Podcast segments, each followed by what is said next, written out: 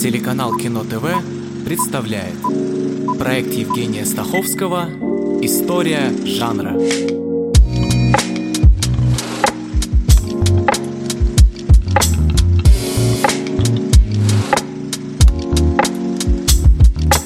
21 серия проекта «История жанра» посвящена боевику, одному из супержанров, неистовому, как автоматная очередь.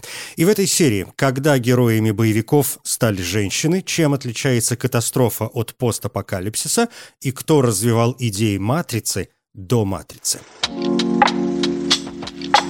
Боевик или экшен, от английского слова экшен, поступок, действие, движение, кинематографический жанр, в котором сюжет развивается в основном за счет эффектно поставленных сцен драк и насилия.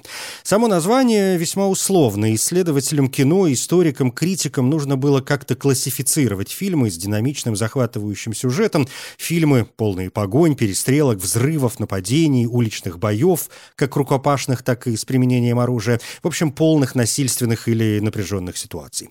Боевик – довольно позднее изобретение. Самостоятельным жанром он становится где-то в 60-е годы 20 века и более-менее прочно встает на ноги в 70-е и 80-е. Хотя некоторые самые старые фильмы можно причислить к жанру боевика, по крайней мере, в смеси с другими жанрами. Первым боевиком в этом смысле некоторые считают «Большое ограбление поезда», снятое Эдвином Портером на студии Эдисона в 1903 году. Из названия понятно, что это история нападения на поезд. Двое бандитов вынуждают служащего остановить стоп-сигналом приближающийся состав. Они проникают в вагоны и кабину машиниста, взрывают сейф, грабят пассажиров, кое-кого убивают, а затем пытаются скрыться. О нападении становится известно, в погоню за преступниками отправляется шериф. По совести большое ограбление поезда «Вестерн», но тут есть важные элементы боевика. Кулачный бой, перестрелка, погоня. Это отлично показывает и то, как боевик в принципе переплетается с другими жанрами, и то, как он связан с криминальными сюжетами, хотя помним, что боевик и криминал – отдельные супержанры. Предположу, что один из важных пунктов различия состоит в том, что в криминальном кино конфликт не всегда разрешается через насилие, ну, например, в детективах, тогда как в боевиках конфликт разрешается силой, а то и через смерть врагов главного героя. Другие корни боевиков можно увидеть в зрелищных фильмах, появившихся после Второй мировой войны. Кино нужно было бороться за зрителя с телевидением, и динамика и спецэффекты стали отличными приемами. Плюс фильмы о восточных единоборствах с их сверхреалистичными боевыми сценами и эффектной хореографией, о чем мы говорили в прошлой серии, вспоминая бесхитростность и клишированность их сюжетов. Боевики вообще обычно довольно бесхитростны и клишированы, тем легче обозначить основные пункты. Первый – это, конечно, герой. Чаще всего одинокий мужчина, который сталкивается с некой угрозой, преодолеть которую очень сложно, почти невозможно. И избавление от угрозы обычно требует от героя почти сверхчеловеческой физической силы и жестокости. Он, как правило, эмоционально холоден, зачастую из-за травмирующего события в прошлом, которое он скрывает. При этом боевики не придают большого значения психологической глубине персонажей. Поэтому женщины-героини в боевиках появились несколько позже, где-то в конце 90-х, хотя и тут можно вспомнить Эллен Луизу Рипли, прекрасная роль Сигурни Уивер в научно-фантастическом боевике ужасов Ридли Скотта «Чужой» 1979 год. Уивер, видимо, первая женщина, сыгравшая главную роль в боевике. Обсудим, как его убить. Он использует а вентиляционные оно... шахты. Слушай меня, Паркер! Сама слушай. Заткнись! Заткнулся. И что? Он ходит по вентиляции. А то мы этого Только один путь. Пойдем парами. Пройдем все с самого начала. Закроем каждую перемычку и каждый люк. Загоним его в угол и выбросим к черту в космос. Это устраивает тебя? Тем не менее, женщина в классическом боевике чаще всего персонаж, которого нужно спасти. Этакая дева в беде, пользуясь известной древней темой в искусстве. Обычно это красивая молодая женщина, попавшая в отчаянное положение из-за злодея или монстра и нуждающаяся в герое, который придет ей на помощь. Впрочем, в боевике девушка порой соратница героя, а иногда его любовный интерес, или и то, и другое. Дальше злодей. Один или целая банда, преступная группа, с которой борется главный герой, плюс комический актер второго плана или животное, для того, чтобы слегка разбавить повествование, ну и хэппи-энд. Бандиты уничтожены, а герой с девушкой, если она есть, обретают романтическое счастье. Одна из характерных особенностей боевика – явное специальное отсутствие реализма. Герой в одиночку убивает сотню вооруженных до зубов плохих парней, уворачивается от пуль, скачет по самолетам, выживает при взрыве или падении с высоты, получив лишь несколько царапин. Он выглядит практически неуязвимым, чтобы не сказать бессмертным, как Джеймс Бонд, где только не побывавший и через что только не прошедший британский спецагент 007, созданный Яном Флемингом. Уже в первом фильме «Доктор Ноу» режиссер Теренс Янг, 62 год, Бонд откровенно должен был погибнуть после взрыва ядерного реактора. Но, как нам хорошо известно, с этим парнем разделаться не так уж просто. Восхищаюсь вашим мужеством, мисс... Э... Тренч. Сильвия Тренч. Восхищаюсь вашей удачей, мистер... Бонд. Джеймс Бонд. Мистер Бонд, полагаю, вы не будете против увеличения ставок? Я не возражаю. Фильмы о Бонде относятся к шпионскому боевику. Из больших работ подобного рода вспомним франшизы о Джейсоне Борне – и миссия невыполнима, где-то рядом приключения Индианы Джонса, и это еще раз говорит о том, как боевик разнообразен и как он включает множество поджанров. Пробежимся по основным. Возвращаясь к «Чужому», здравствуй, научно-фантастический боевик, где в основе космические сражения, пока несуществующее или только изобретенное оружие, и антиутопические общества, где борьба за выживание превращается или в бегство, или в разрушение системы, и раз уж о боевых искусствах я сегодня не говорю, то из японского для широты обзора и как пример перемещения во времени и пространстве вспомню «Провал во времени» Мицумасы Сайто, 1979 год. Часть современных военных сил Японии оказывается в Средневековье и вмешивается в конфликты между правителями того времени. Очень популярны боевики о роботах. «Терминатор», «Я робот», робот-полицейский. Трансформеры можно сюда же, в смеси с инопланетянами, а отдельно пришельцы — это День независимости, если на Земле, и аватар, если на других планетах. Пятый элемент сочетает и то, и другое. Антиутопические миры отлично представлены в «Безумном Максе», «Голодных играх», «Дивергенте» и цикле «Планета обезьян». Про планету мы сделали большое видео в рамках проекта «Экранная копия». Вы с легкостью найдете его на YouTube телеканала Кино ТВ. И как не вспомнить пересечение антиутопических посылов с инопланетянами фильм «Район номер 9» Нила Бломкампа. Фильм начинается как документальный, и мы узнаем предысторию. Гигантский инопланетный корабль прибывает на Землю в 1982 году и зависает над Йоханнесбургом в Южной Африке. Через несколько месяцев, видя, что ничего не происходит, люди решают пробить броню корабля, чтобы получить доступ внутрь. Там они находят почти миллион дезориентированных и истощенных инопланетян. Теперь Пришельцы живут на земле рядом с людьми, но не свободно, а в гетто, в районе номер 9. Конечно, это отсылка к апартеиду. Здесь вопросы расизма и ксенофобии, а может быть, человечности вообще. Слушай, слушай, я, я, я поверь, я узнал про это только когда меня самого сюда приволокли. Клянусь себе, я не знал, что они тут с вами вытворяют. Кристофер, Кристофер, посмотри на меня. Слушай, надо уходить отсюда, срочно, ты понял? Сюда нагрянет целая армия, и нас размажут по стенке. Боевик э, «Катастрофа» или «Постапокалипсис» — эти явления часто идут рука об руку. С одной стороны, в случае катастрофы опирается на масштабные стихийные бедствия, вроде извержений вулканов, землетрясений, наводнений, плюс эпидемии. Это то, что происходит сейчас, и надо как-то выживать. С другой, в случае постапокалипсиса — все уже произошло, и не особо важно порой по какой причине, но снова надо как-то выживать.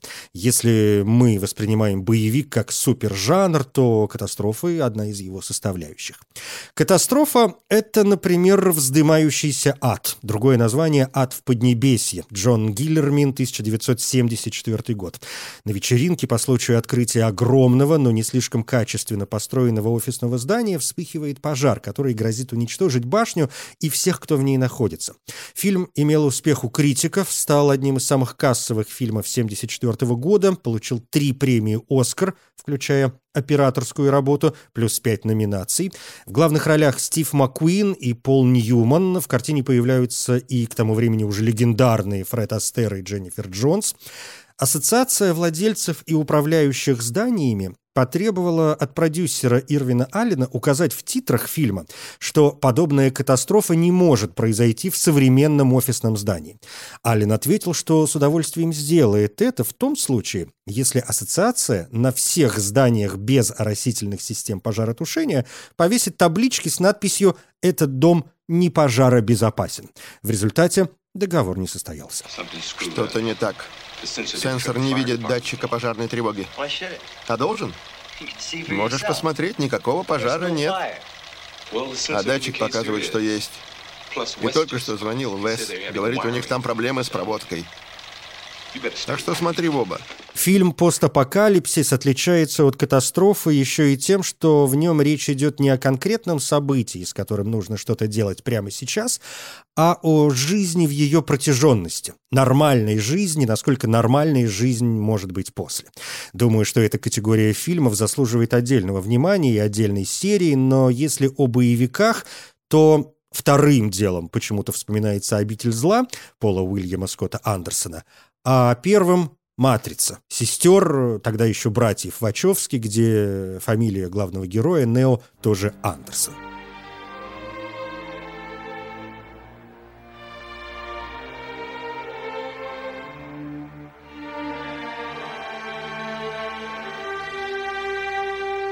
Примешь синюю таблетку, и сказки конец.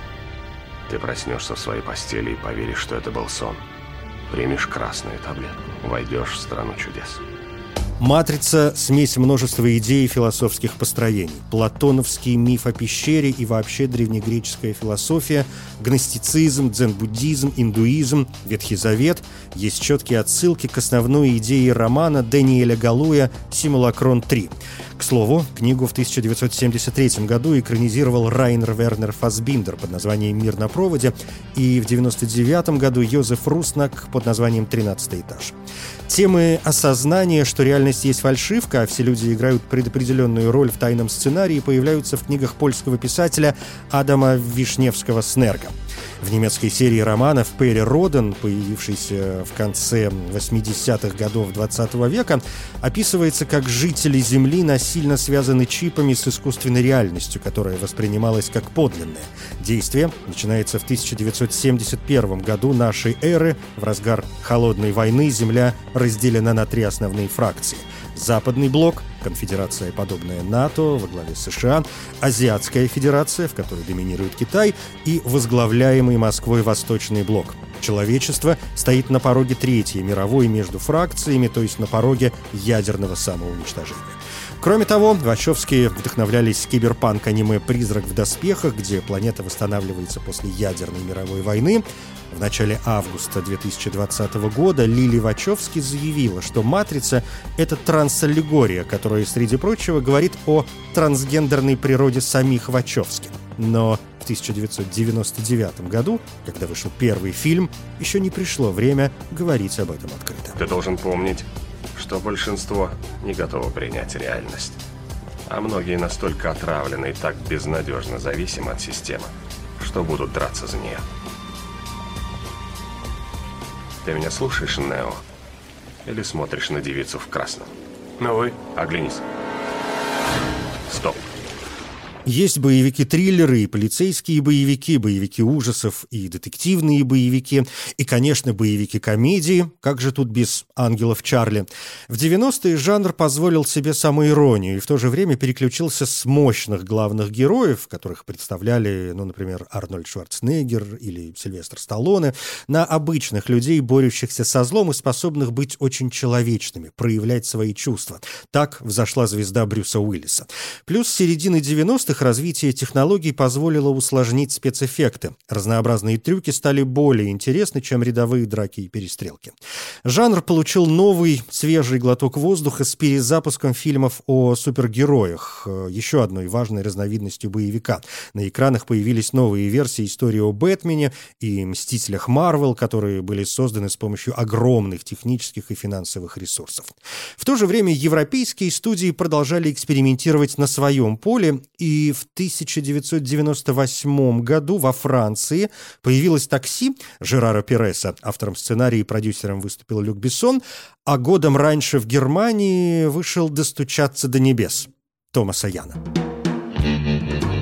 Это самый успешный немецкий кинофильм 1997 года. Название из одноименной песни Боба Дилана.